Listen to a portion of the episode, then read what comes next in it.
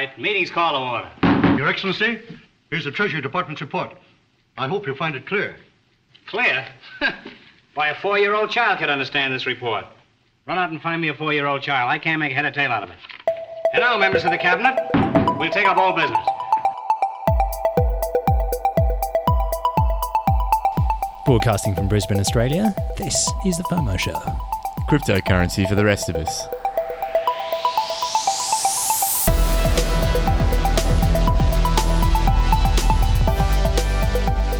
I'm Matt, And I'm Joe. and this is a podcast where you'll hear about cryptocurrency in plain English. We'll help you stay across the crypto world so you don't get the fear of missing out. This is like episode 10. Uh, 10 is a good number. 10 is a good number. So, what are we talking about today, mate? Oh, so we're going to be covering uh, a little bit of news first, um, uh, followed by uh, we're going to have a little section on gaming cryptocurrencies, which is pretty exciting stuff. Um, you're going to be talking about smart contracts a little later, and uh, we'll be covering Kim Dotcom's Mega and Bitcache. Just a quick overview, but um, yeah, let's get into it. Is this investment advice, Joe? Uh, no, no, it's not. This is not investment advice. Full disclosure, we're personally invested in different crypt- cryptocurrencies, some of which we talk about on this show.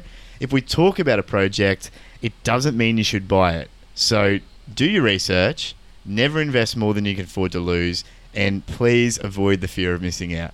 If you've never bought crypto before, why not check out our guide at fomo.show slash 101. If you're new to, to the crypto space in general, you can check out our blockchain basics series. And it starts from episode two and continues until episode eight. It'll give you some grounding in the fundamentals and help you understand what on earth we're talking about. Mm. If you're here, you're one of the first movers Yeah. in cryptocurrency, which is exciting. And it's easy to get that feeling that you're late to the party, you know? Mm, and we've had people say it to us, like, oh, I'm so, so late. Like, the market's shifting and it seems like the moment you get in, and we know that feeling. That's why we called the Mm. show the FOMO show, you know? Because we got the fear of missing out when we first came in. All right, Yeah. now for something completely different. Mate, so what's been going on this week in the news? So thanks to JC for sharing this with us in our Slack channel. Essentially, Mark Zuckerberg, the Facebook founder, says he's looking into cryptocurrency in 2018 as his personal goal. So every year, Mark Zuckerberg sets himself a personal goal and he publicizes it widely to everyone, or his publishing team publicizes it widely to everyone. And this year, he set the goal of looking into cryptocurrency. From his post, uh, Mark said, look, there are some important counter trends like uh, encryption and cryptocurrency that take power from centralized systems and put it back into people's hands. But they come with the, risk of being harder to control. I'm interested in going deeper um, to, and studying the positive and negative aspects of these technologies and how best to use them in our services. So, what does that sound like to you? Does that sound like Facebook just wants to have its own coin because it is its own country at the moment? Yeah, mate, it basically sounds like Facebook can see this revolution. Yeah, they can see all this stuff happening in crypto, and I think he realizes that this is something that's that's taking off, and it's something that could actually give people the freedom to uh, engage in social media without, you know, the the big brother of Facebook watching them. And he's seen the potential to get Facebook in there and say, "Hey, we're on the blockchain," but Which kind of absolves all the problems you've ever had, really. Yeah, and, and still being able to do exactly the same thing. Hmm. That's what I think. That's a cynic in me. No, that's fair. That's fair enough. But it's exciting, you know. I think it's I think it's pretty awesome that you know, if, if something like Facebook, if companies like we said this before, we'll say it again, if companies like Apple, Google, you know, Facebook, if they jump on this cryptocurrency thing, they all take payments on their platforms, they all have like millions of people are using those. Yeah. If they start jumping on them, that is exciting. Yeah, it's adoption. So, mate, uh, there was a big uh, fuss around a ledger wallet that had been sold to someone secondhand. Oh, that was a great story. Someone said he'd lost twenty-five thousand pound buying this second-hand ledger wallet. Now, for those of you guys that don't know, a ledger wallet is essentially a little piece of hardware that you can plug into your computer and you can store your private keys on that wallet and encrypt it, uh, and you know put your own password on that, and then just take it out of your computer and put it somewhere else. Just store it away. so this dude, he bought what he thought was a brand new ledger Yeah. off eBay. Yeah. From uh, apparently it was a reputable seller according to his post on Reddit. Mm. And what was it? He purchased seven thousand pound worth of coins, and then four weeks later, the coins had jumped in value to twenty five thousand pounds. Mm. And then next thing you know, all his coins disappeared from his wallet. Yep. And he was predictably pretty upset. Yeah, and so it came out that they'd had a fake scratch card. This guy had developed a fake cra- scratch card with a recovery seed included by the seller, which was a, so that's like the 12 words that you put into sort of or something like that to unlock your thing from anywhere. exactly Right. yeah. So it means that it's essentially your key to the the funds on the blockchain. Right.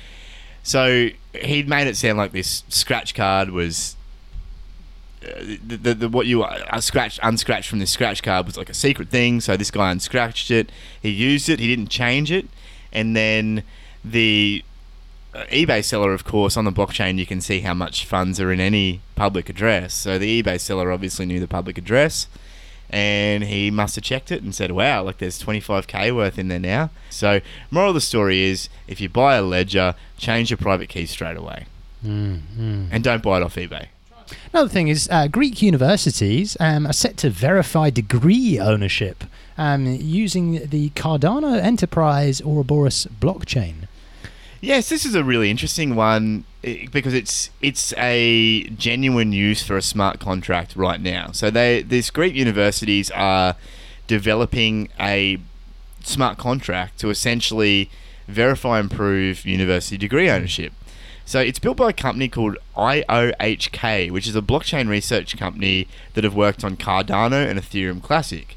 And in light of this, Cardano, which is like a new smart contract platform, kind of a competitor to Ethereum, the price exploded like hmm. pretty much hmm. overnight. And it gave us a real good look at just how much this market can still be affected by news. You know, hmm. any news. Like it doesn't matter what it is.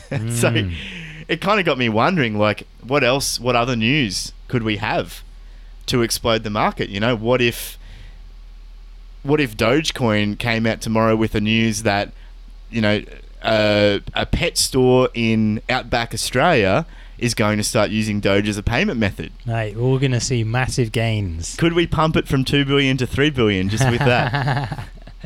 Oh, mate, it is pretty exciting. And being able to verify that somebody owns a degree via the internet, that's really helpful because, I mean, when I moved here, I needed to, you know, show some degree certificate, which I never ended up showing. But it Mm. was sort of, I emailed my uni, I was like, look, can you just send me some kind of like proof or anything like that? And they're like, oh, you've got to pay us. I'm like, nah, I don't want to pay to prove that I've got a degree. This is ridiculous. And then there's like two different. Well, I found anyway with my university, there are two different types of academic transcripts. There's like a copy of an academic transcript, and then there's like a certified academic transcript. And one's just like a printout that they can send you in PDF. The other one has like a shiny, a shiny seal on it. You know, which is it's exactly the same thing, but it's just that they've they, they get to charge more for the second, and a lot of employers demand the second because I don't know, it's just must be a big cartel or something. But mm. this is a way to essentially cut those fees out and have something that you can verify on the blockchain. If you finish a degree, it will always be there on the blockchain, and you can check it anytime. Hmm. Awesome. All right. So speaking of speaking of um, putting together bits like putting out news articles and then seeing things explode, Kodak share price oh, more than doubled in the last few days. Why? Who is Kodak again? It's, I think it's a Pitbull song from a few years ago, wasn't it, Are they like, or are they into spas or? Mate? I, something irrelevant. it is kind of really humorous, isn't it? Like you've got this irrelevant. I didn't even know they were still solvent. I just assumed they'd folded up. It's true. Yeah. Yeah, because I mean, when have you last used a Kodak product? They're like a cockroach, aren't they? yeah, they, are. Just they, can't kill them. they must have just kept going, like, and said to their shareholders, "We'll just wait for the next big thing, and then we'll get on that." Mm. And so it- it looks like they've worked out that ICOs are all the rage, and their shareholders have said, well, if we can milk some money from this thing, then we might as well. And they've brought out their own cryptocurrency. Mate, f- fair play to them. They're cowboys. They don't care. They're just like. It is completely irrelevant.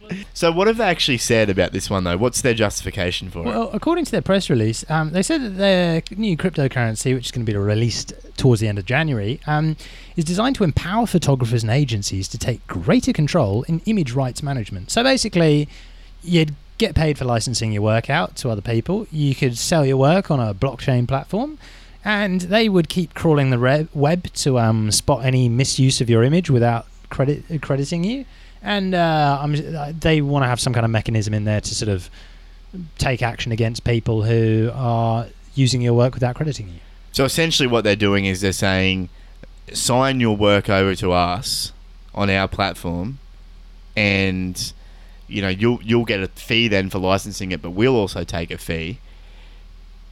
And if anyone else uses that without going through Kodak, Mm-hmm. we'll know. and will be very upset. Um, yeah, what I'd say is um, read the T's and C's when that comes out, and secondly, just don't buy it because Yeah. that's stupid. It just it just stinks of a scam. Well, maybe Getty Images will actually finally buy Kodak and then put them out their misery. That would be all right. Yeah. Well, I mean, Getty Images, they're huge. Anyway, Yeah. that, is that is a side point for another pub. So yeah, yeah, that was that. Mate, here was a big piece of news. Um, massive flaw was found in Intel, AMD, and ARM processors. Um, what flaw bugs? Yeah. Um, so they were found by a bunch of different researchers. Some from Google's Project Zero team, who are like Google's team that try and find problems, like like find new problems with operating systems, hardware, software, all of that. Yep. Um, and yeah, so basically there are two bugs. The first is called Meltdown, and that affects almost all Intel chips, and it lets hackers bypass the hardware barrier between applications um, run by users and the computer's memory. So I could run a bit of code on a website and just take your passwords as you're typing them in real time. Right. So that's the first one called Meltdown, which is pretty pretty serious. Mm. Being able to actually access via the web, Yeah. Accessing somebody like private parts of somebody else's computer that should be separated Yeah. from you on the internet. Yeah, and look for you guys that are concerned about this. There's already been fixes that have come out, but my sec- little security recommendation on the side is there's a program called KeyScrambler, which will actually scramble any inputs you put into your keyboard uh, and stop key logging, which which can help with That's this. I don't know whether it's I don't know whether it would completely eliminate the risk. But it's an extra. It's a free program. It's an extra step you can take. Whenever I'm on any browser, I can see it down the bottom, essentially scrambling everything I put in to, to, to the system's eyes. So I reckon it just switches your keyboard to Dvorak or something silly, doesn't it? um, yeah, the second bug is which is called Spectre, um, affects chips from Intel, AMD, and ARM, and it basically lets hackers trick regular av- applications into giving up secret information. So yeah, it's pretty serious stuff. So with all this stuff, the key is just to educate yourself on security, privacy and security. And there's a book I'd recommend to everyone that's interested in this. It's called The Complete Privacy and Security Desk Reference. We'll put a link in the show notes, but it's huge. It's a big book, but I've learned more in the last uh, maybe six months since I bought that book and started listening to their podcast than I'd ever learned about security before. And it really opens your eyes to just how much stuff we just kind of leave out there in the open and just how vulnerable we are to a lot of this stuff. So we're going to start doing some little security pieces in future episodes, but if you want to like get across a lot of that early on, there's a complete privacy and security podcast and the desk reference as well. Really worth checking out. Mm, So we'll put the links in the show notes. awesome. Following a bit of Zuckerberg, there's another bit of news, wasn't it? He was beaten out of the global rich list by um, the dude who founded Ripple, didn't he? Yeah, temporarily the bloke that founded Ripple uh, got higher on the rich list than Mark Zuckerberg, Yeesh. which is huge. Yeah, that's billions. So Ripple's a really interesting one. They've signed up more than 100 banks, including American Express and Santander, to use their Ripple platform. And what Ripple essentially does is it is a transaction settlement layer. So if you've sent an international transaction f before, you've had to use a thing called SWIFT, which is like a way for it's like an intermediary Mhm. between two currencies, and they charge quite exorbitant fees. And so what Ripple has said is, well, why don't we take that to the blockchain and we settle all that stuff on the blockchain? The problem is it's a private blockchain. It's set up only to to to transfer money between these banks, and there are still a lot of questions about it that haven't really been answered. Um, and there's still a real question about what the value of the Ripple token itself actually is. Because these banks don't need to use the Ripple currency, do they? No, no, no, no. It can they can just use the settlement layer. Well. Oh no, hold on. There is one one company who's using the Ripple token. It is a, a Mexican money transfer business is planning to use a Ripple token. So Oh, uh, okay. more are apparently on the way. So There you go. Uh, hold that skepticism. Just All right, I, I will. I will hold my skepticism and I'll wait to be convinced Excellent. otherwise. So look forward to the big bank coin, which you probably already own. we all love banks, Oh, I love a good bank. don't we? Love banks. Mate, oh, there was a great clip. So I was on YouTube and I was um actually I was on Twitter and I found the the guy who found one of the co-founders of Dogecoin, a guy called Jackson Palmer, cool dude. Um, I think he works at Adobe or something like that. Anyway, um, he was one of the people who'd um, I think it was forked Bitcoin and built um, Dogecoin. So just a currency based on a dog meme, which was really cool and jokes at the time. Now he started that as almost a protest against like what was there out there in the world. You know, just like it was just ridiculous. And, You know, new coins were coming up every every week Yeah. or every two weeks, which then seemed crazy. He was like the equivalent of the useless Ethereum token guy, but back in 2014. Hey, yeah, yeah. Uh, but yeah, let, uh, uh, let let's play this. Let, let's hear what he has to say. I think it's a really interesting comment on the cryptocurrency space right now that a coin with a dog on it that hasn't had any software updates since 2015 and was kind of forgotten about in many ways now has overnight a $1 billion market cap. So just to clarify, it passed two billion a few days after he said that. Mm. Now it's come back down a little bit since. So Yeah. I think twenty five percent overnight or something. Yeah. But he makes a very good point. He does. I, I actually, uh, while we were playing that, I mouthed the words to you. Is he for real? Like, he ha- there hasn't been any updates since 2015. Well, that's what he said, and this is one of his latest YouTube clips. So it's just a couple, a few days ago he put that up, and um, yeah. I heard you refer to it as like kind of the can- canary in the coal mine. Oh no, that's actually what. Yeah, that's what he said. Actually, he Yeah. said that's his canary in the coal mine because, and then he went actually he went on to say that it's you know he he's warning people about these pumps and dumps because he's saying Mm. look. When these coins are growing more than 50% in a day, Yep. it's probably a pump and dump. Yep. You know that's what he's warning people about is you know all these telegram groups Mm. like where people are sort of consorting and sort of Yeah, let's- like let's pump it. conspiracy like coming Yeah. up with a conspiracy to like pump and dump and he's saying look most of these coins out there they're growing that much be careful Mm. So anyway, focus on the fundamentals. Don't get FOMO. eat cheese Eat cheese. I like cheese actually I do like uh, I'm a Is fan there a cheese coin? brie camembert Is there a cheese coin? I would definitely buy one. Mate, thank you to all our regular listeners who are tuning in. Welcome back. Uh, hello to our new YouTube subscribers. Thank you for joining us. It's great to have you here. Yeah, so if you'd like to be a part of the show, uh, why not send us a voice recording? If it's under a minute long and in an MP3 or WAV file, we'll try our best to fit you in on the show. So whether you're sharing news, a few facts about an industry, an interesting tidbit or ob- observation, or just plain good advice in this crazy space, just send us a recording. We'll slot you in, and uh, yeah, mate, uh, Yeah, just you- get a bit more interaction happening. Yeah, you can record it on your phone. Just uh, just make it you know, like, nice and simple, like nothing too nothing too tricky. We'll make you part of the show. Yes, you can email that to us at FOMOshow at protonmail.com or you can jump on our Slack and DM it to us directly.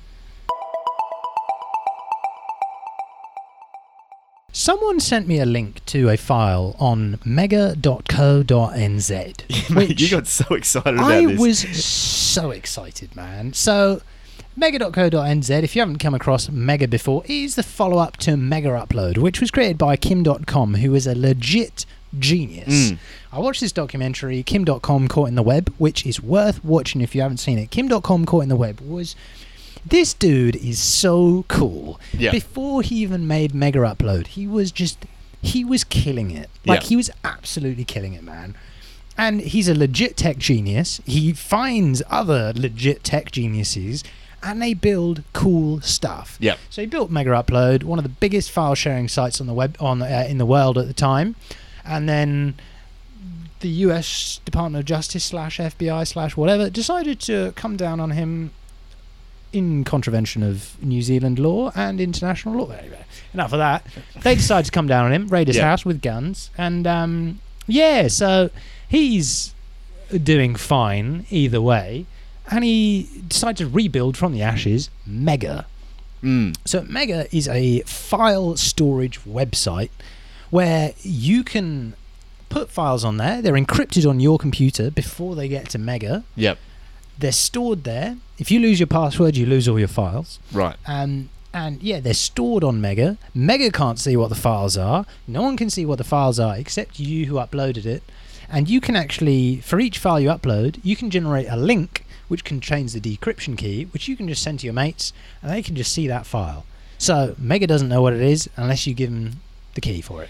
Right, because originally with Mega Upload, uh, nothing was encrypted. So that's how they they caught him out. The U.S. government was that he was uh, this platform was essentially hosting pirated content, Mm, content that mm, breached you know DRM and all that kind of stuff, and they alleged that Mega Upload should have reasonably known that there was that content on there because they could see it. They also actually held against uh, held some really strange law. Like they, they tried to say, look, because you host a website where other people are putting copyrighted material, that makes you, the website owner, Hmm. responsible for the copyright infringement.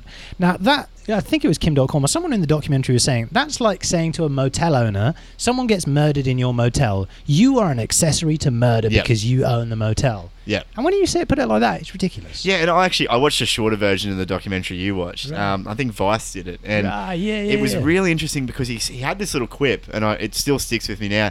He said, if they applied the same reasoning that they applied to me to ISPs, Mm-hmm. all of the ISP owners and operators would be in prison because Mm. the the traffic. facilitating pirates. Exactly. Well, the traffic is going through their internet service provider before it even gets the mega upload, you know, and that's not encrypted either Mm. and that traffic is routed through their network.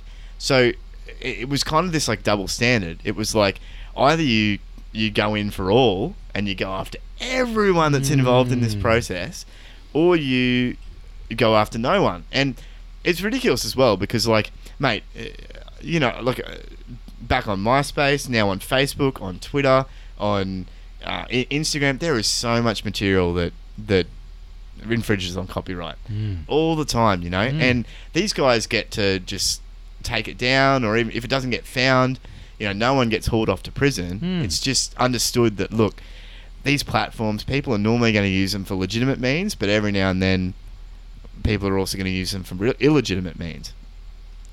But a different standard was applied to him, and he wasn't even in the US. That was the kicker. Mm. In New Zealand, guns raiding his house. Yeah. Ridiculous. Yeah. So now he's got this platform called Mega, which is which essentially solves the problem. He can now say, "Well, I don't have a clue what's what's being uploaded because it's all encrypted." Mm, mm, mm. Only the people who upload files and Mm. the people that they share the files with can see it. So so he's got this Bitcache thing happening as well. Yeah, so that's a project he's working on. That's one of the things that is upcoming. So Bitcache, um, Bitcache, Bitcache. Kim Dotcom explains it in a really quick clip. I'll play for that, play that for you now. Now, the coolest thing about this is the, the uploader decides the price point. So this can be a, basically a two penny uh, file, or it can be a two dollar file, or it can be a twenty dollar file. It's up to you. You create your price point. So what Kim Dotcom is doing is he's letting people who've uploaded files, whether you've uploaded it to you know uh, one one of these like peer-to-peer networks, whether you've stuck it in your Google Drive or you've stuck it on Dropbox, doesn't Yep. matter where you put that file. You can put it on Mega, Yep. and then you can basically charge people to download that, download or stream that content. And that's on the blockchain. Suppose, yeah, apparently so, yeah. Yeah. And it's going to be using uh, some kind of Bitcoin related, some kind of cryptocurrency related thing. Cool. And that's on its way. And if you don't follow him already, follow MrKim.com on Twitter because he's an absolute dude and he's a genius. Yeah, he's the kind of bloke you wouldn't bet against, isn't he? Like he's he's everything he touches seems to turn to millions of dollars, and he's um. It's worth watching that documentary. I Joe really got into this, and I took my time to actually watch the documentary he was talking about. But when I did, I was so glad I did because it just puts all in perspective how these guys that are really trying to make technologies to give people more freedom and more privacy are ostracized and targeted, but they keep doing it, you know? Mate, you've been chatting about smart. You've been raving about smart contracts to me off the microphone for about a week and a half now, Yep. and I think it's about time you sort of let loose. What's what's going on with smart contracts? Why are they so exciting? Yeah, um, I've um, I've been beginning to prepare a couple of talks because I've, I've got a couple of speaking gigs on this now, and um, and if anyone wants me to speak, by the way, you know, contact the FOMO Holler show. at the FOMO show. um, but mate, it's just it is so cool.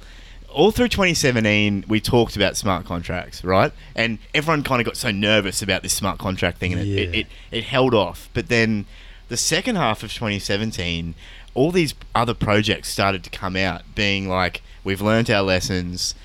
We believe we can get the tech to a point where it's going to be there. And there's guys doing it on Ethereum, there's EOS, there's Cardano, which we've talked about, and I'm sure they've all got their own pluses and minuses. But the point is, is that we're now getting to the point where this stuff is actually starting to work. And we're actually having conversations, not just about, in theory, what are they going to do, but in practice, how are they going to start fitting into our society? so, where are some industries where this is going to start like kicking in? Yeah, look, so uh, real estate, I think you're going to start to see real estate Mm-hmm. uh, with property settlements starting to kick in, and that, that ties in with the, uh, the the legal industry. There's this, I think I've talked about it before in our blockchain basics. There's this thing called a conveyance here in Australia, which means it's a fancy word for selling your property. And so much stuff happens manually. You know, like mm. people print checks out, send them to each other. People have to wait to get approvals in from other places. And there is so much wastage and so many middlemen. Whereas if you can bring the whole pro- project onto the, the blockchain, mm. and you can have, you know, like tokenized houses on the blockchain, and then those houses are governed by their own smart contracts, mm. and, you know, you enter into a agreement to sell your house with someone else and a smart contract is generated between the two parties mm-hmm. to essentially take care of a lot of these different things. So the smart contract communicates with the bank and communicates with the parties and communicates with all the different little mm-hmm. stages that need to happen and essentially automates it with a whole bunch of if if this then that statements. That's one industry, but something a little bit simpler is the, the is commission. So there's a whole bunch of industries right now that rely on commission. So you you know if you now I've got to actually think of think of an industry that does rely on commission. Uh, let's say you're a you're an artist, okay, and you're you're contracted with a recording company, and everyone has different views on recording companies, but right now they're still a reality, and that they handle a lot of advertisement and organizing your music to be on platforms. Mm-hmm, mm-hmm. And then you've got an agent as well who organizes your gigs and you've got a a venue, you know, that, that mm-hmm. takes a certain cut of your mm. performance fee. There's all these if you're a musician, there are all these different parties that you're that essentially take a certain percentage of your eventual take home, you know. And so you just kind of accept that if you're a musician, you're going to be paying certain percentages to different people all the time. Now, how do you know if you go do a live gig that what the venue gives you at the end of the day is actually what you should be getting? You know, if the venue says, okay, we're going to give you 50% of your booking fee, how do you know that you actually got 50% of the booking fee? Well, you don't really. I mean, you can kind of get an idea with, you know, looking at the ticket sales, but I mean, you may have it also have a deal for like drink sales. You may have a, a deal for merch. Like, there's a whole bunch of other things going on. So right now, you just have to take that on trust. Hmm. But with us, if you did all that on the block, the blockchain, it's completely different. So let's hmm. say, for example, that you wanted to, you was all doing it on Ethereum. Okay, so eh, the people paid in Ethereum, eh, the transactions at the actual venue were in Ethereum. Everything that was coming in was into in Ethereum. You could create a smart contract to say, on you know the first of January, for this band, every transaction that comes in is going to come into this one Ethereum account, and then at the end of the night, pay out fifty percent to the artist, hmm. and you would be able to see all of those transactions on the ledger. So you'd be able to go, is there anything funny going on here? No, there's not, because this smart contract's independent. It can't be controlled by either party, so it would pay out fifty percent to the artist and pay out fifty percent to the venue, which is huge you know? Or if you're a uh, a farmer like uh, looking at INS a couple of weeks ago I've had a bit more time to think about that. And it's it's actually really awesome because if you are selling your produce, you can look on this. You can have a smart contract that essentially handles that agent relationship for you, and if everyone's paying in in crypto, hmm. you can see those transactions on the blockchain, and the smart contract will automatically pay that commission out to an agent, automatically pay a certain percentage out to whatever parties are involved. Essentially, you've got the ability to agree on a t- agree on terms for anything before you enter into it. So you can say the big problem right now is trust. We, you've got to trust people. You've got to trust that they're doing the right thing. And if they hold all the cards in anything, you you can be almost certain that you're not getting a fair deal. Mm. In the future, this stuff, this smart contract stuff, is going to become so commonplace that no one is going to want to sign any kind of contract without an element of trustless smart contracts built into it. And most people probably won't even notice that they're using smart contracts in the future. I guess it will just happen. it'll I think it'll just Happen. be accepted that Mm. that's how it goes. So if you if you say, oh well, we're going to take commission, if they say we're not going to do it on the blockchain, you're going to be like, well, hang on a second, Hmm. why wouldn't you do it on the blockchain? Because a it cuts down on your work, Mhm. and b it means that we're all entering in with eyes wide open. Mhm. You know, um, so instantly you get bad signals, and the guys that are going to really succeed in this new smart contract economy are the people that adopt it early Mm. and use it as like a kind of a badge of honor. Mm. Like we are open. And you've you've already in a in a sense like you've got I mean Microsoft and a bunch of other companies came together to make that enterprise Ethereum alliance. Yep. So it looks like they're sort of starting to you know they're they're trying to build an infra- an infrastructure to, for people to try and do that. Yeah, 'cause- because I mean we've just talked about simple examples, but this is huge because at the moment you have really complex relationships with business to business, Like, Global businesses. global businesses with huge contract relationships. There are whole departments that look after this contract stuff, Mm. you know, and there are whole legal firms that look after this Compliance. contract stuff, Mm. compliance. If you can build in the thing about code is it's immutable, so you just set the rules and the code does what the code does. Mm. So if you can, if in the future, if you are coming up with a business to business arrangement, you're not going to put it all just down on paper and just trust that people are going to do the right thing. Mm. You know, I mean, you're not just going to trust that people are going to do the right thing. You're going to say, let's automate this Mm. and make it trustless because that's the other side of the coin. You're gonna you're gonna cut out so much fraud, cut out so much wastage, and Mm. you're just going to be able to automate so many more Mm. things with these smart You'll probably speed up a lot of processes because you're not waiting on things. The contract will execute Mm. terms or remind people or or reminders for people to do their part. Yeah. Well, trigger trigger things like that. And, yeah. and that's just so that's just human to human relationship and i think that the next big step and this is where i'm really starting to get really excited about is giving uh, uh, non-human objects their own smart contracts to govern them so Mm. i was reading an article and we'll put the link in the show notes and we, we tweeted about it i think yesterday it was done by nathan waters uh, and he's the the he started the ethereum meetup in sydney he also is the creator of peerism which is a really cool blockchain co- uh, project on Ethereum.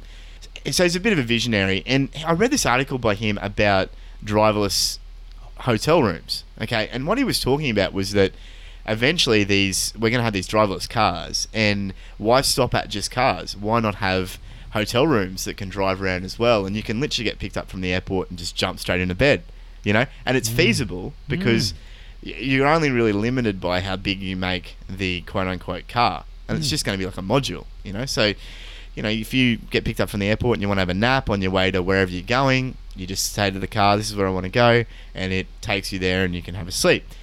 Now, a- at the beginning, these cars are probably going to be governed by some form of programming, but where these things can go is that you can essentially program a smart contract for a, a car to run like its own business. And you just tell the car, all you need to do is meet your costs, and that's how we want you to price everything. And you just run. So this car essentially becomes its own business, entirely built on smart contracts. And if it's plugged into the rest of the blockchain, mm.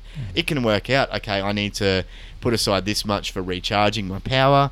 I need to put this much aside for replacing my little tires when I need to replace my little tires. I need to put aside this much for sending a query to the furniture department somewhere to get new furniture in and have a drone deliver that and put it in my module and take the old one out, and that's essentially its costs. Pay the t- pay the you know if we're talking about a completely privatized city, a completely free market city, which is an amazing thought.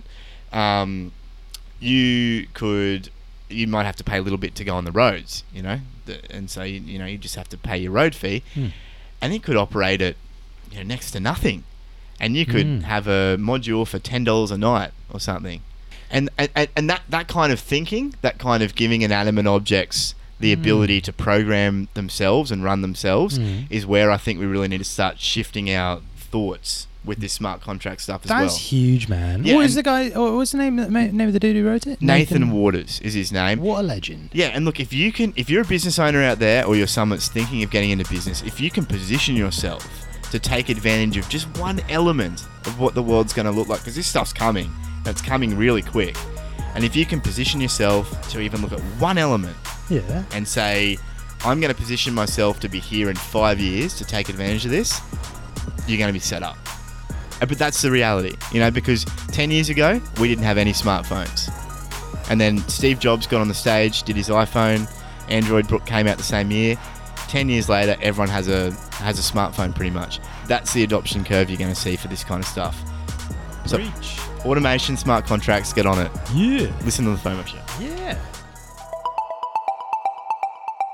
So, in this week's Cool Tools, we're going to talk about something a little bit different. Now, the last episode, we talked about privacy coins. Mm. Now, those I think are the future, without a doubt. Like, those, I'm banking on them. But either way, I was sitting there thinking, right, okay, so I'm going out there buying my cloak coin, and now I realise that I have all my money is pretty much in cryptocurrency, and I've been neglecting to top up my index funds, Yeah. which and stocks on the side, so at least I have two things growing in tandem. Yeah. Now, if you invest in any kind of stocks, if you invest in an index fund, instead of having to pick, you know, 10 great stocks, with an index fund, you're getting a broad exposure by that fund hmm. invests in a bunch of different things. Hmm. In, you know, uh, funds can be for different things, countries, uh, sectors, Yep. types of company, all kinds of things. And it'll normally say it on the fund, won't it? It'll be like Yeah. it's a fund in this country and it's it's centered around this stuff. Yeah, yeah, Yeah. So you get MSCI, you know, Asia growth, Yeah. things like that. That's, Yeah. Those are the sort of names you get. Now, one thing I love doing is buying index funds that track countries. Mm. Now, one of the big performers for me has been Nigeria. Like, I'm big on like I think Africa is without doubt the future, and we'll be talking about that in future episodes. Yeah. Where Africa's going with money and connectivity. Yeah. But this ETF, um, with, with ETFs, I want to be able to invest in Africa. How do I do that? I don't, I don't know any African companies, all that. With this tool uh, from ETF Database called their um, Country Exposure Tool, you can find the link in the show notes. This will let you pick a country on the map and see which funds have have shares or um, you know uh, have exposure to that country. Mm. So that's actually how I found a fund in Niger- uh, a fund which had a lot of Nigerian holdings.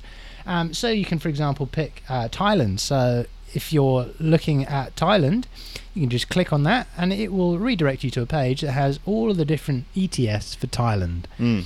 Really good way of finding interesting index funds to invest in because if you've read a lot of those personal finance books, they'll just say, look, index funds outperform you trying to pick stocks Yep. 99 times out of 100.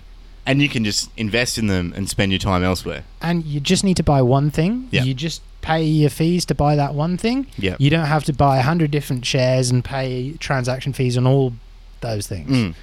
I could have said that simpler, but ETFDB, their um, country exposure tool will let you find countries to invest in via index funds. Mm. And mate, just as, as an aside, we're going to put together a our own little index, aren't we? Mm, mm. So if you if you've got any ideas for what we should put in our index, like if, if there's a coin that you have been like watching and you're really passionate about it, especially if it's more of a low market or it's been a bit of a niche, jump on our Slack or send us tweet at us, let us know, and we'll consider it for our our index. Yeah, so we were going to do decentralize your life on Mastodon, but I'm still waiting for their confirmation email to reach our inbox. It's now been two days. Nothing. Crickets.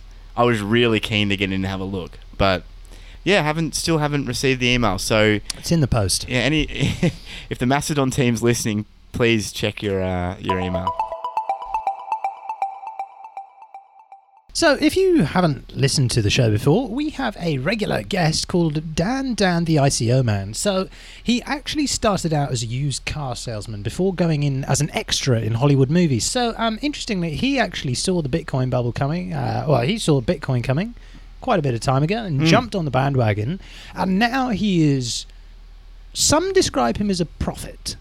I Yeah. certainly don't, but Some describe him as a as a visionary. You know, someone that can really see a good deal like a in the crypto world. Yeah. Yeah. Yeah. At least he describes himself as that. Yeah, so um, this is Dan, Dan the ICO man. Let's give him a call. Hey Dan, are you, are you there? Yes, I'm here, Joe. So um, so yeah, what's new, Dan? I mean, like we've had Christmas. You had some great great advice uh, for our, for our listeners over Christmas. Um, what's what's new in store for us this year?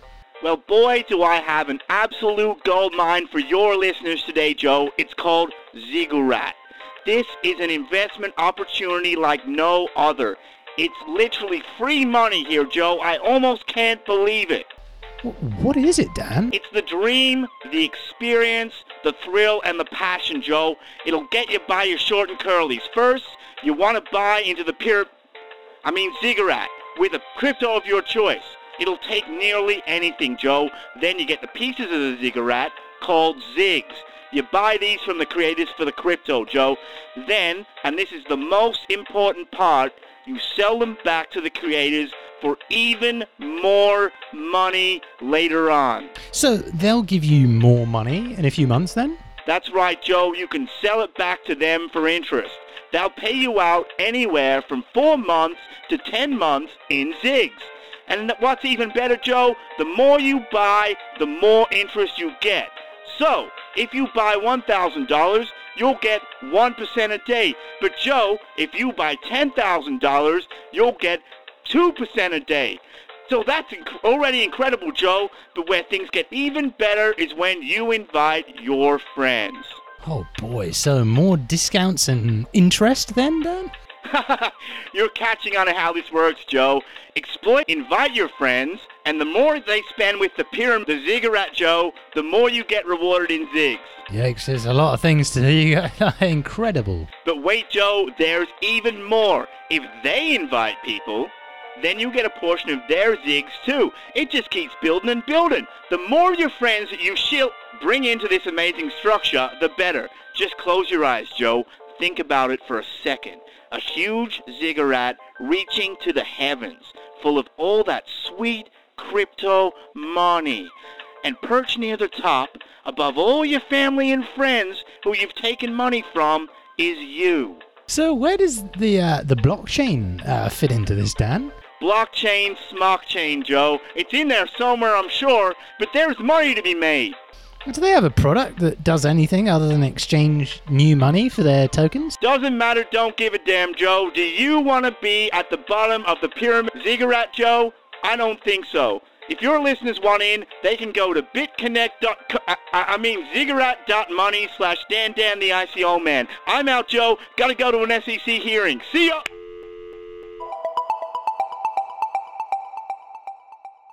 You were listening to Vin Armani's latest podcast, and you showed me an amazing clip from it. And you, if you're listening, you got to listen to this. Like, here's a clip for you now. One of the responses to my uh, tax slavery tweet was people saying, it's not stealing, it's a contribution that you make to education, uh, t- protection, and, of course, my roads.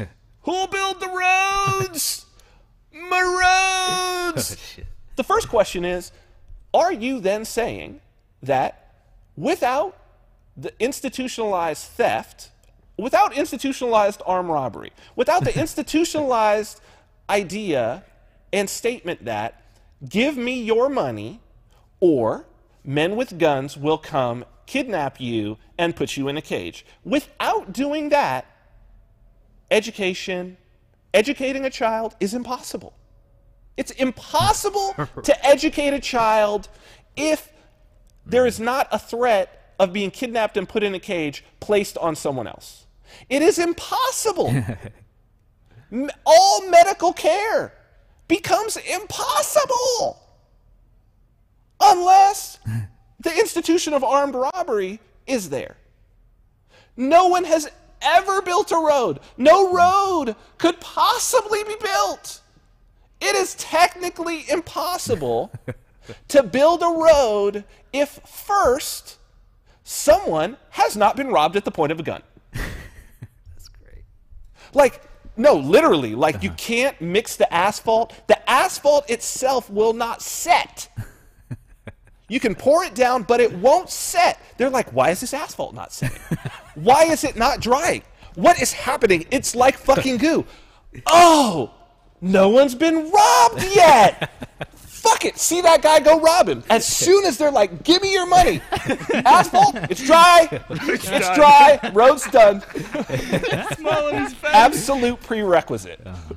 mate. It, uh, like I was listening to this in the car while I was driving, um, and I I called you straight afterwards just because I've never ever heard it put this well.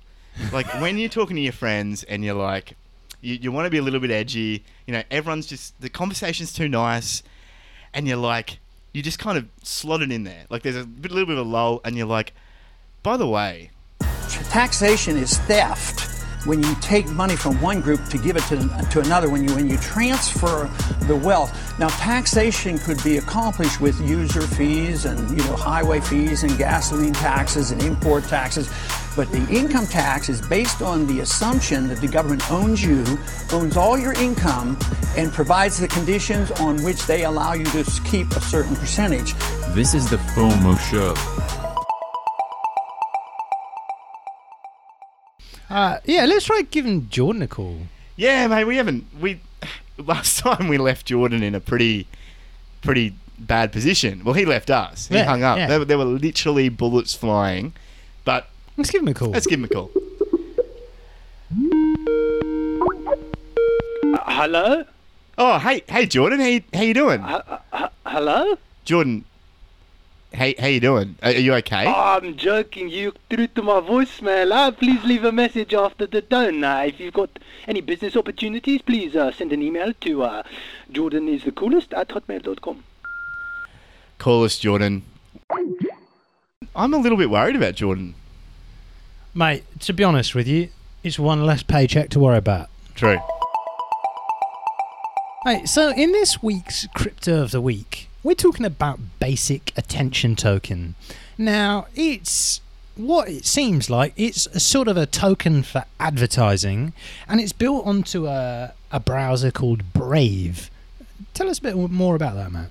Yeah, so first of all, the, the basic premise of Basic Attention Token is that currently ads get served to you. When you browse the internet, you either see ads or if you've got an ad blocker, you don't see ads, but the website is paid a small amount from Google to show you ads. Basic Attention Token wants to change that, and it's through their browser Brave, which you mentioned. Now, the Brave browser, I've I've been playing with it for a number of months now. Ever since I first invested in Basic Attention Token, I kind of decided to put my money where my mouth was and downloaded Brave, and it's pretty good, mate. Like by default, it blocks ads, it blocks third-party cookies and trackers, and it's based on Chrome, but it seems to take a lot of the Chrome googly parts out of it and turn them off by default.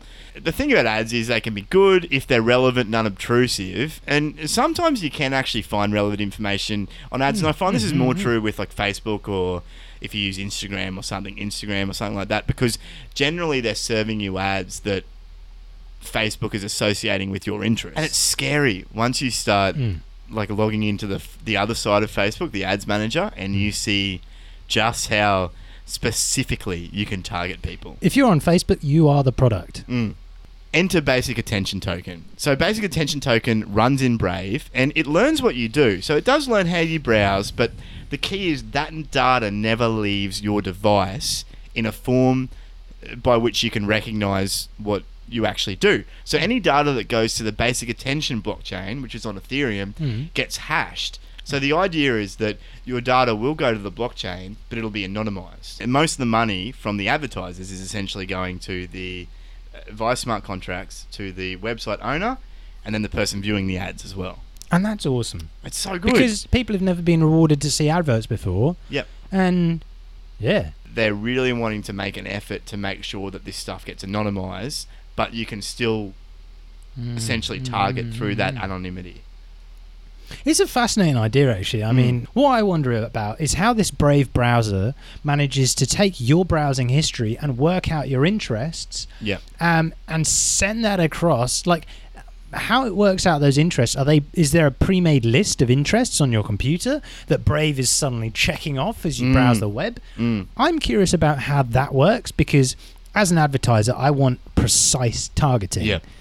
Um, but what is good is that the basic attention token is looking to have viewability. Yeah. So one thing advertisers are doing more and more is paying more money for ads to be at the top of a page or in a very prominent position. That's that's a viewability metric, and that's been a big issue more recently because a lot of advertisers pay for ads on pages that you've loaded, but you've never even see the ad because it's right at the bottom. Yeah. And someone's paid for that. Yeah.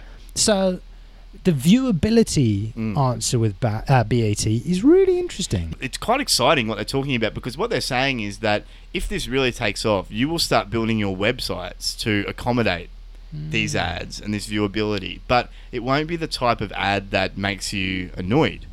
It'll be if, if it's doing its job, it will be something that is extremely relevant to you. Hmm. And if the site's set up correctly, it won't even be it'll it'll be viewable, but it won't be disruptive to your experience. It'll kind of just be like a value add. Yeah, and so the other thing you'll be able to do too is if you want to turn it off, Yeah. there's two options. You can just turn the ad blocker on Mhm. and block all the ads, or you can say instead of showing me the ads, I'm just going to send some money to the some my basic attention token to the person that wanted to show me the ad, Mm. and they'll get rewarded with the token instead of getting rewarded with you know me seeing their product. interesting things with adverts. I won't dwell on this point for too long, but when the reason Facebook asks you for your name uh, and age, uh, when's your birthday, Google asks you the same thing when you sign up. Are you a male? Are you a female? Um, that's because knowing your gender saves the, saves advertisers fifty percent of their money. If you're Gillette advertising razor blades, You're blowing my mind right now. Keep going. the reason they're asking your name, uh, sorry, your gender, is because Gillette will save 50% of their ad budget by not wasting it on, you know, showing women razor blade adverts. Now, Facebook are taking all your demographics, they're taking your age, they're taking your interests, and those combined are so valuable to advertisers. But the problem is with Brave, if they haven't got your demographics down, Yeah. then that's not as valuable for advertisers. I'm wondering maybe Brave will, um, Brave could work out your age through looking at browsing history. That's Yeah. what Google do if you don't tell them your age. Yeah. They work out how old you are by looking at what are you browsing. Yeah. So if you're on Teen Vogue every other day, they're going to drop that average. If you're looking at Pensioners Weekly, they'll raise that even more. But hopefully they'll have opt-in demographics. So what? Potentially they'd have opt-in demographics where you can And they just hash it. voluntarily tell them that, and maybe you'd actually get more BAT Yep. for giving your data away because you should be able to sell your data, and that's what's great is they're letting you sell your personal information, but without giving away your personal It's information. anonymized. Yeah. Bloody good idea. So look, it's a really good idea. They're they're making steps towards it. I think they've just implemented basic attention token on the actual browser, or they're Mhm. about to get there. Personally, I haven't turned it on. I'd plan to do like a week on BAT just to see how it went, but here we are, and I haven't done it. I'll check in once I have done it because I do use Brave a lot. It, it's our crypto of the week because we think it's a really good project. It's got a good team behind it. They've got a working product. Cool. Go check out BAT. We'll put the link in the show notes. I sent four hundred dollars from one Bitcoin wallet to another Bitcoin wallet. I had four hundred dollars that I sent, and what happens? An hour and a half later, no, more than that, almost two hours later, I refresh the second wallet, and finally the Bitcoin gets there. Two hours, right? Mm. And then not only that, but the amount that I have received is not four hundred dollars; it's three hundred and eighty dollars. Three hundred and eighty dollars. I want my money back, but I can't get it because that's just how life works, and I should accept my fate and buy Bitcoin and Ethereum because that's the best thing that's ever happened to this world. It sickens me. Can we just like we need to stop for a second and, and really like just put this in a perspective though because if like this whole system was brought about to make it so that you can just transact on the internet instantly, cheaply, and you know uh, on a, on a ledger, and you can say that's my transaction right there. Okay, that was Satoshi's vision. Digital cash. Hmm. When it costs you more to do that than it costs you to send fiat on a hmm. 50 year old system from Australia to the UK using Swift, and it's probably just as quick to send it over there. To be honest, Even if you put it on a first class flight, it would be faster. I mean, at what at what stage do you have to say this blockchain is it, it's it's dead? Hold it's, on, it's hold on, hold on. Like, look, this is the future of money, and you just cannot accept that maybe it should just take two hours for money to get from you to me. So what you're saying is I just need to shut up and You just need to pipe down and know your place, which is buying Bitcoin. yeah. That's But, it, really. but what if there's these other blockchains over there that, that, cost be me? ridiculous. That is just crazy talk. This week's main meat, meat and potatoes is game coins. Mm. If you've been awake for the last 15 years, you might have seen almost everyone and their mother is playing computer games now. Mm. Game coins essentially came about because of a few problems. So, for any of you that have played games, you know that there are there's all sorts of types of games out there, and a lot of them are on platforms now. So you've got Steam, you've got Origin, you've got Xbox, you've got PlayStation, whatever. And all of these games seem to have these microtransactions now. So you can buy cosmetic items. Some games are so-called pay to win because you actually have to like buy the the heroes. There are problems with this though. So there's a lot of microtransactions and if you are even somehow privacy focused, you don't really want to enter your credit card details in for 10 to 15 cent microtransactions. It's just not worth it. It's just not worth it because you'll normally get charged some fees on top of that as well, and it's just you know it's slow. But there's also a lot of fraud. Uh, it's very high in the gaming sector because a lot of these items get sold on third-party marketplaces. Mm. So you essentially tie your Steam account. Steam's the one I know because it's it's you know most of the games I play are on PC. You can tie your Steam account into these marketplaces, and then you can sell your items, which you earn in these games, or you can the items that you unlock from these little crates, which you can pay money to unlock for these digital items, and you can sell them. And mate, some of them go for like three, four hundred dollars for an item. You know, for a for a skin for a gun in Counter Strike can mm. cost you like three to four hundred dollars, and the game's ten dollars. You know, like it's just it's wild. Um, according to Enjin, who we'll cover shortly, for every legitimate item purchase, seven point five items are lost to fraud. So, mate, there's a lot of fraud going on. So game coins are going to bring a lot of benefits for a lot of different areas. So one side is the public blockchain can act for virtual items that can actually prove how scarce your you know diamond sword from this game. You could actually put that diamond sword. The game developers could build it in so that diamond sword, as soon as it's created in the game, is on a public blockchain, and that owner has access, owns it. They could then trade it with someone else and that they can prove how many or how few of an item there are. That's going to be really big.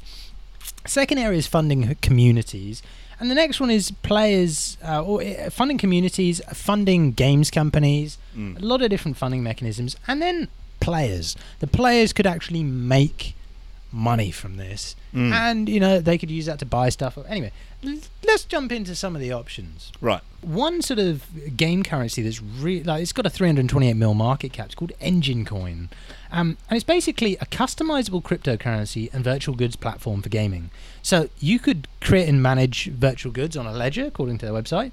You could mint unique in-game items, currencies, and tokens using Enjin Coin as the parent currency. So they want to have this big ecosystem. But what's really interesting that's practical right now is a community builder. Right. Using Enjin, you could use their website builder and you could build a website with a forum where Enjin is the currency for that. So maybe people who join, take part and join your server Yeah. get paid Enjin for playing because, you know, people can Right. fund that. Or you could donate Enjin to keep a server going.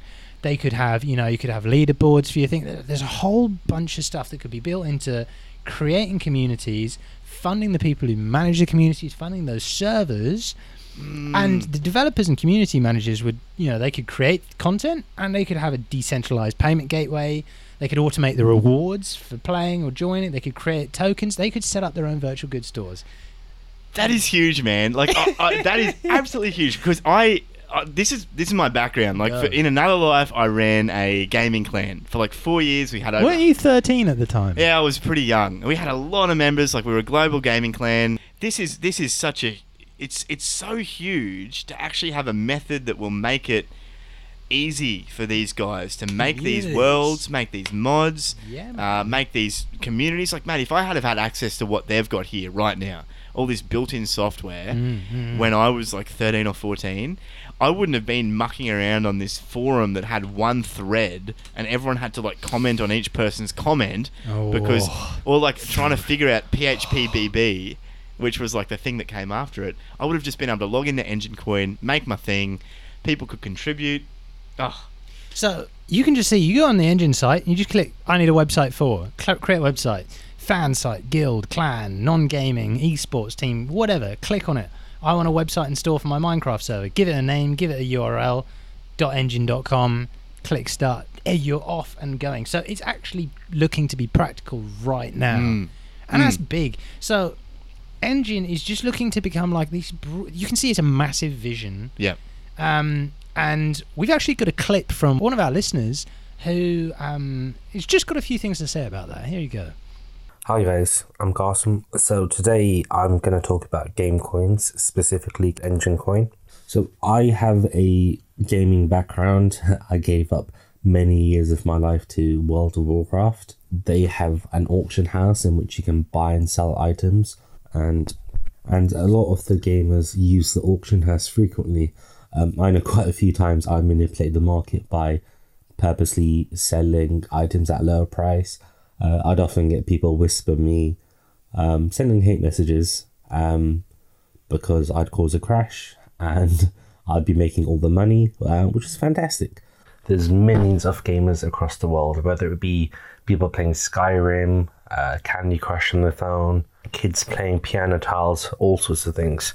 Within these games, there's additional goods that you can normally purchase, whether it be uh, a sword, some sort of costume, extra lives, and all of these transactions occur with credit cards and debit cards.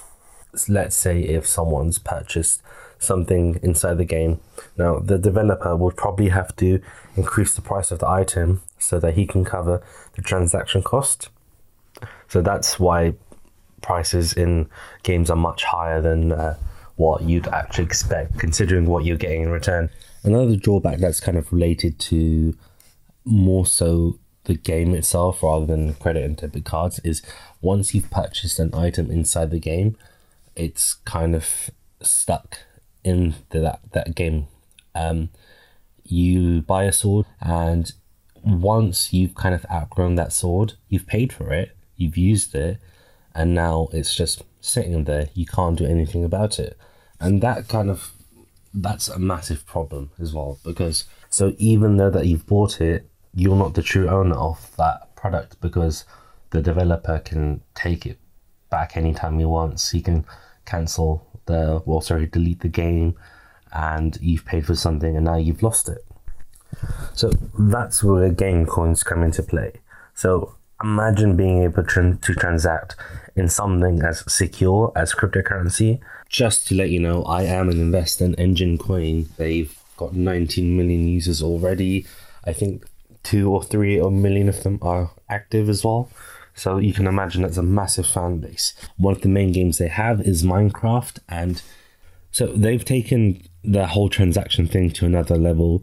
So you can now buy and sell items inside uh, the games. So you can buy it as you normally would when it, um, you, and you can also sell items as well, and you can then change that Enjin Coin back into uh, real world money again. Developers they're able to kind of, I suppose, white label the coins themselves um, to call it whatever they want on their side. So let's say if it's some sort of fantasy coin, it could be, you know, buy 500 gold or something, but the tech behind it will be Enjin Coin. So they've got a Minecraft SDK coming out. Um, they've got one for the Arc platform and a few other gaming engines and stuff. Once implemented, um, you can then send coins across to other games to purchase whatever you need to purchase in that game. So any kind of leftover money that you weren't planning to use, you can now you know move that across, and it just it goes back to kind of like true ownership. Now you own that, you own those coins, you own that item, rather than you buying it and it's kind of stuck inside the game itself. And lastly, um, earning coins in games. So it incentivizes the game a lot more uh, to play the game so that they'll be able to make money off the Enjin coins as well. You'd own the items, you could have a rare item that you could sell at a higher price, people could transact in things.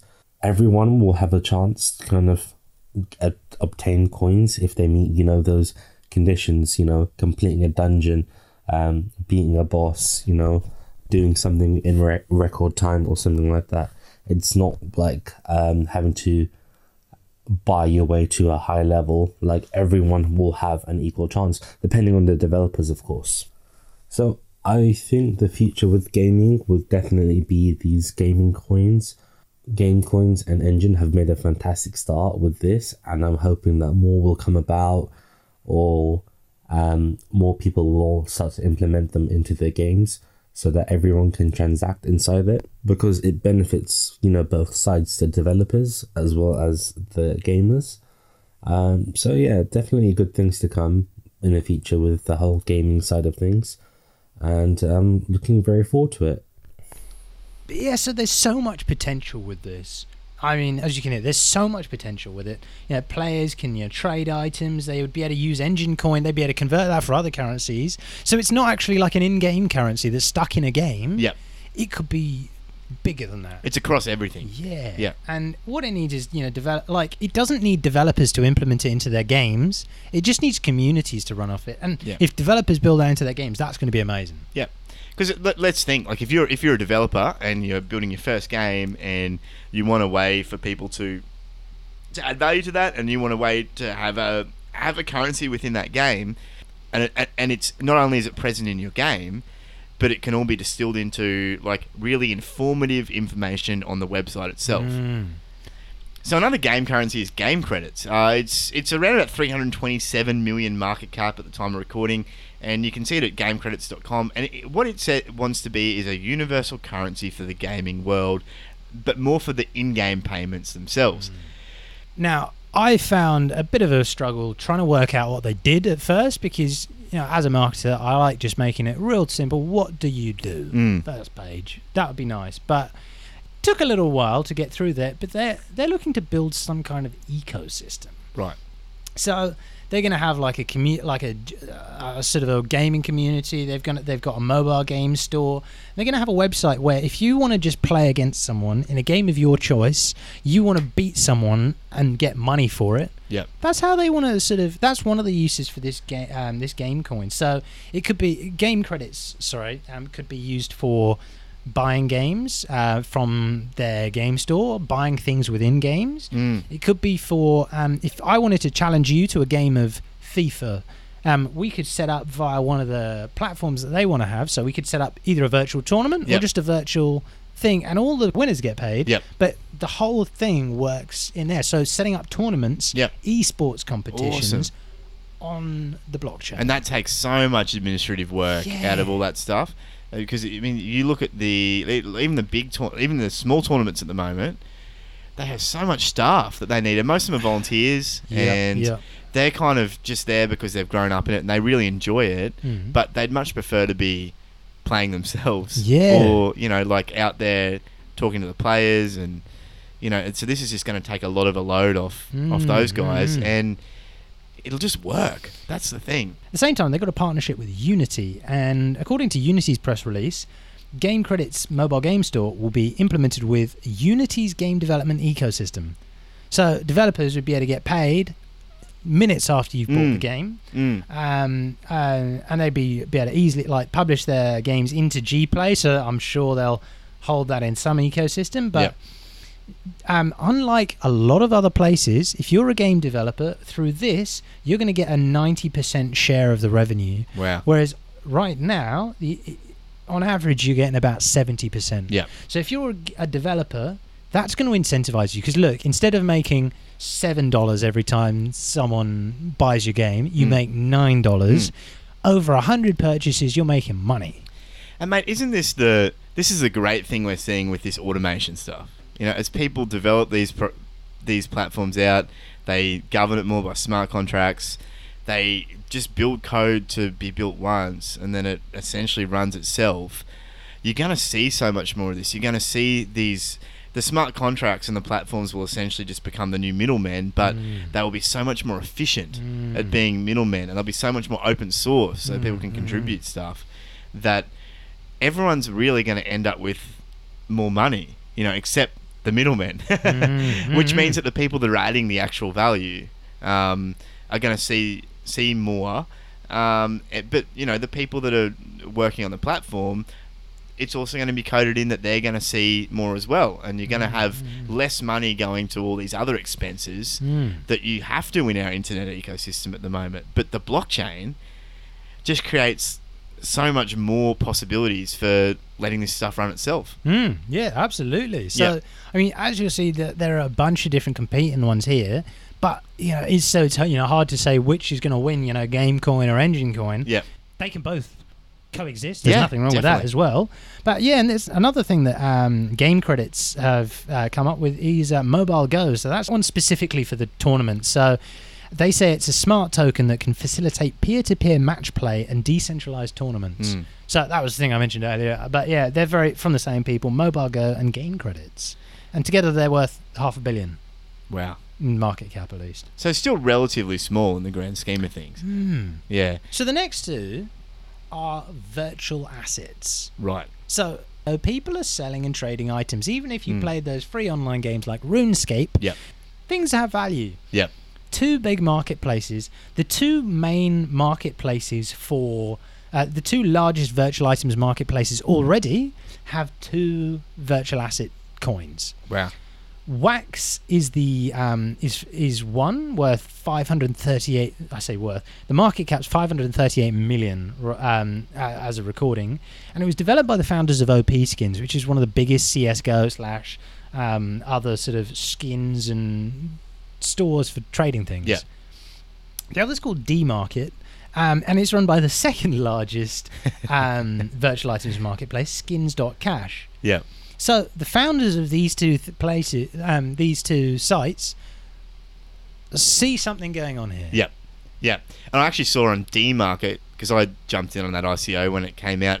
The reason I jumped in on it is because there are a few pros involved in it, a few CS:GO pros and a, a few other some some people that are on like I think it was a guy from Navi and a couple other from you know a couple of other people from those teams and they'd put their name to it and they were consulting on it as well. Hmm. Um, and so it, it was in the world of esports, it was quite high profile, and they're I think a little bit more targeted towards the esport uh, games. Mhm. But yeah, like that. It, essentially, if you earn a skin in CS:GO, you can then plug that into D Market, and it becomes uh, like tokenized. Mm. There's a token attached to it, and you can trade your skin based on that token. It's all Mm. there on the blockchain. You can see you've purchased it. Again, cutting down on that fraud because Mm. everything's out in the open. And b- both of these marketplaces both use, you know, plug into Steam's API. And all it would take was either Steam to integrate or Steam to compete Mm. and shut out these two. So there are risks to all of these Yeah. game coins. Um, it- lots of factors, but yeah, they. It's really interesting to see the two biggest players there both competing on that, and that's really Yeah. exciting Yeah, because it's going to make them both better, That's right. which is That's great. right. That's what we want. Free market, competition. Ah, the blockchain's such a good place. Ah, freedom. Yes, blockchain. Yes, England. Yes, lovely. Lovely. Are we going to go through Nitro and I'm going to cover this really quickly. Cool. There's one which is looking to um, change the games funding model. Mm. I personally am revolted at this idea. It's called Nitro, nitro.live. You basically, um, Nitro will, um, they've got a lot of big names in there from some of the directors of iCandy, which is a big mobile, I- iCandy Interactive, big mobile games company. They've got 325 million odd smartphone gamers in their portfolio of games. But Nitro will basically pick a bunch of game titles um, that these game developers want to build. Mm. The community can then vote on what they want developed based on Nitro's hand pick of which ones should be developed. Um, the funding gets to the game companies. Gamers can participate, quote unquote, in the development. Um, game companies can then use the token in games. Advertisers could market the life out of the token holders by the way that they built this thing, and financiers get to see which game, what gamers are interested in investing in. So it seems horrific from my point of view because as soon as I saw advertising in there, I ran a mile. but it's worth looking at because you know I proved me wrong. They had a big, a forty million dollar odd ICO, and they got big names corporate wise behind it. Right. And then another total. So, terrible- that, so sorry. So that's Yeah, yeah, that's yeah, essentially a platform to feed advertising to gamers. Is that It's actually it's more looking to disrupt the fundraising model of games. Right. Getting funding to game companies. I think it's it's sort of relying on just people in that just in that Nitro community. Yeah. And that seems like it's restricting it as opposed to saying, what does everyone in the world want built? Let's get some opinions. If you want opinions, get opinions. But It's just it's centralization again, isn't it? Really, like it, it is us. It's some old hats trying to repeat the same model that's been done for the last seventy or eighty years. and because this Nitro company want to pick the game titles that are being developed, so you don't even get to say, "Oh, there's this developer over here has Yeah. a cool idea." No, no, no. You're just pick, choosing based off. It's like it's like presidential candidates. Yeah. Somebody else picked them. You just say, "Oh, you get a choice. Look at your freedom." You see what I mean? Like, yeah. So if you're if you're out there and you're developing an open source version of this, please get in touch with us. We'd love to have you on because that is who we need to be holding up.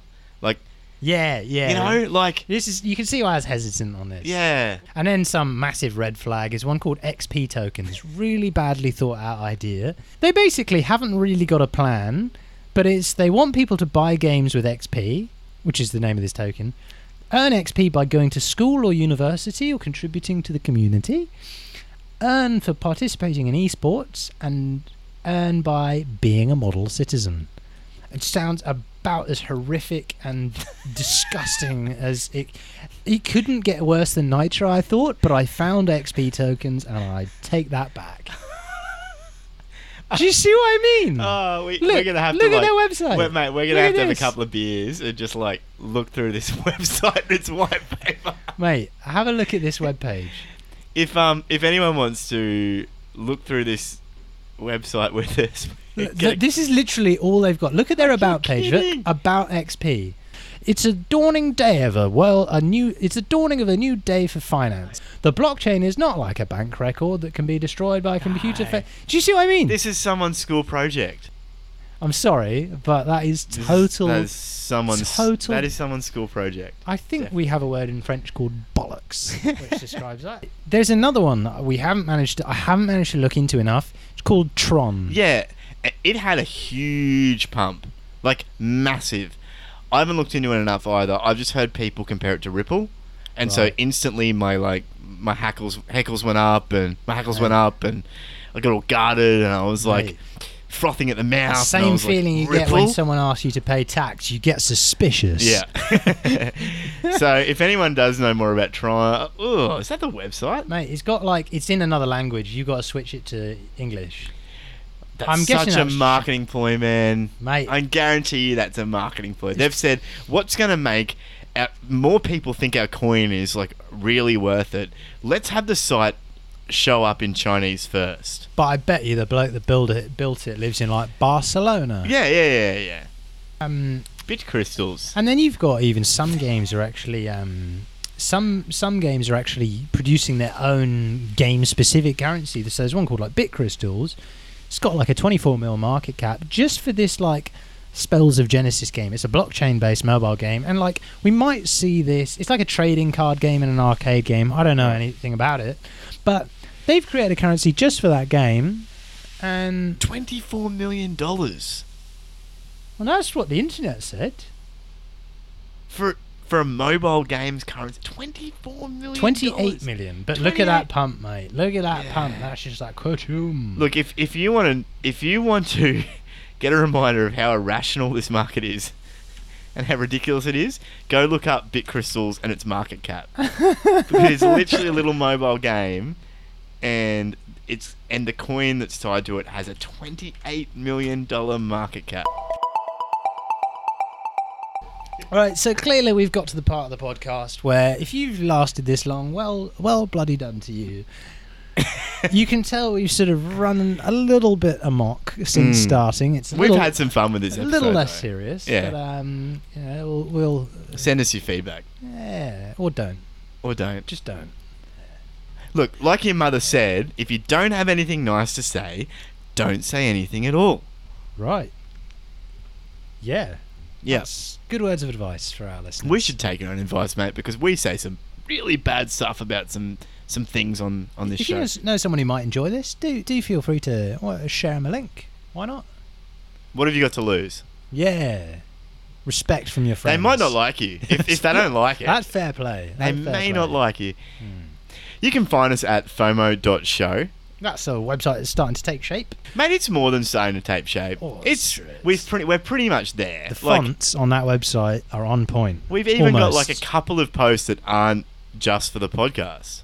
There's like some tools. Yep. there tools, now. Got a bit. You got a buy Bitcoin page. Yeah, we're gonna have a sell Bitcoin page for the Yep. Australians who Yep. can't sell it on Coinbase. You can jump on our Slack at FOMO.show slash Slack. Ah, you can follow us on Twitter and post dank memes to the underscore FOMO underscore show. You can also find us on Facebook at facebook.com slash the FOMO show. And look forward to some ads from Mark Zuckerberg popping through your feed. Um, and yeah, we've got a YouTube channel as well. Um, at FOMO.show slash YouTube. We also have Steemit. So if you are on Steemit, if you listen to the De- Decentralize Your Life episode or you've already on Steemit, check us out at Steemit. We are putting the episode up there and we might try and put more up there if, if, if the people want it. If you want to see us more on Steemit, please let us know. We really enjoy what we do. Like, we actually really enjoy what we do. we're we, having great fun doing this podcast. I don't know if it it is- comes through, but yeah, we're smiling literally most of the time we're making this podcast, and we really enjoy it. If you if you do want to chat with us or reach out to us, or if you want to be more involved, you've got something you'd like to hear us talk about, please feel free to send us a message or jump on our Slack. We honestly love hearing from you guys. Um, we love our community. Yeah, it's you great. You are like- literally the reason why we do what we do. It keeps us going. It's great, isn't it? So yeah. So um, yeah. Thank you so much for joining us. It's been an absolute privilege having you here. I'm Matt, And I'm Joe. and as always, remember. No FOMO.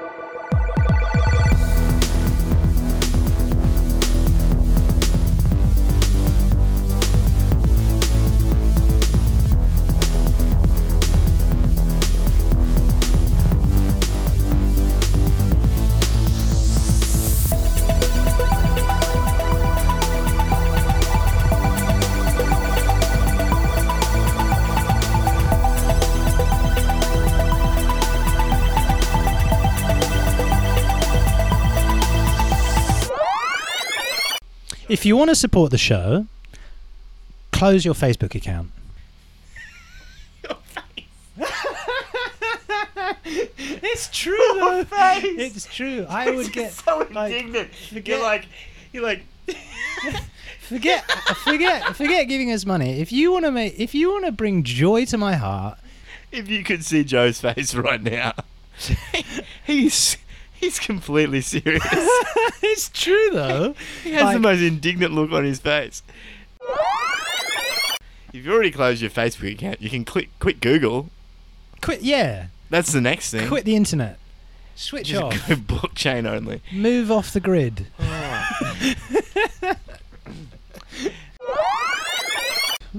Wonder if you could tokenize cheese. Like, what if you had someone who made like fine cheese? It's in a warehouse somewhere, and you just you own the token for that cheese, and it hits five years, and you can you know you sort of, you've got like a five year cheese token. there. Convertible cheese tokens. Mm. That t- sounds tasty.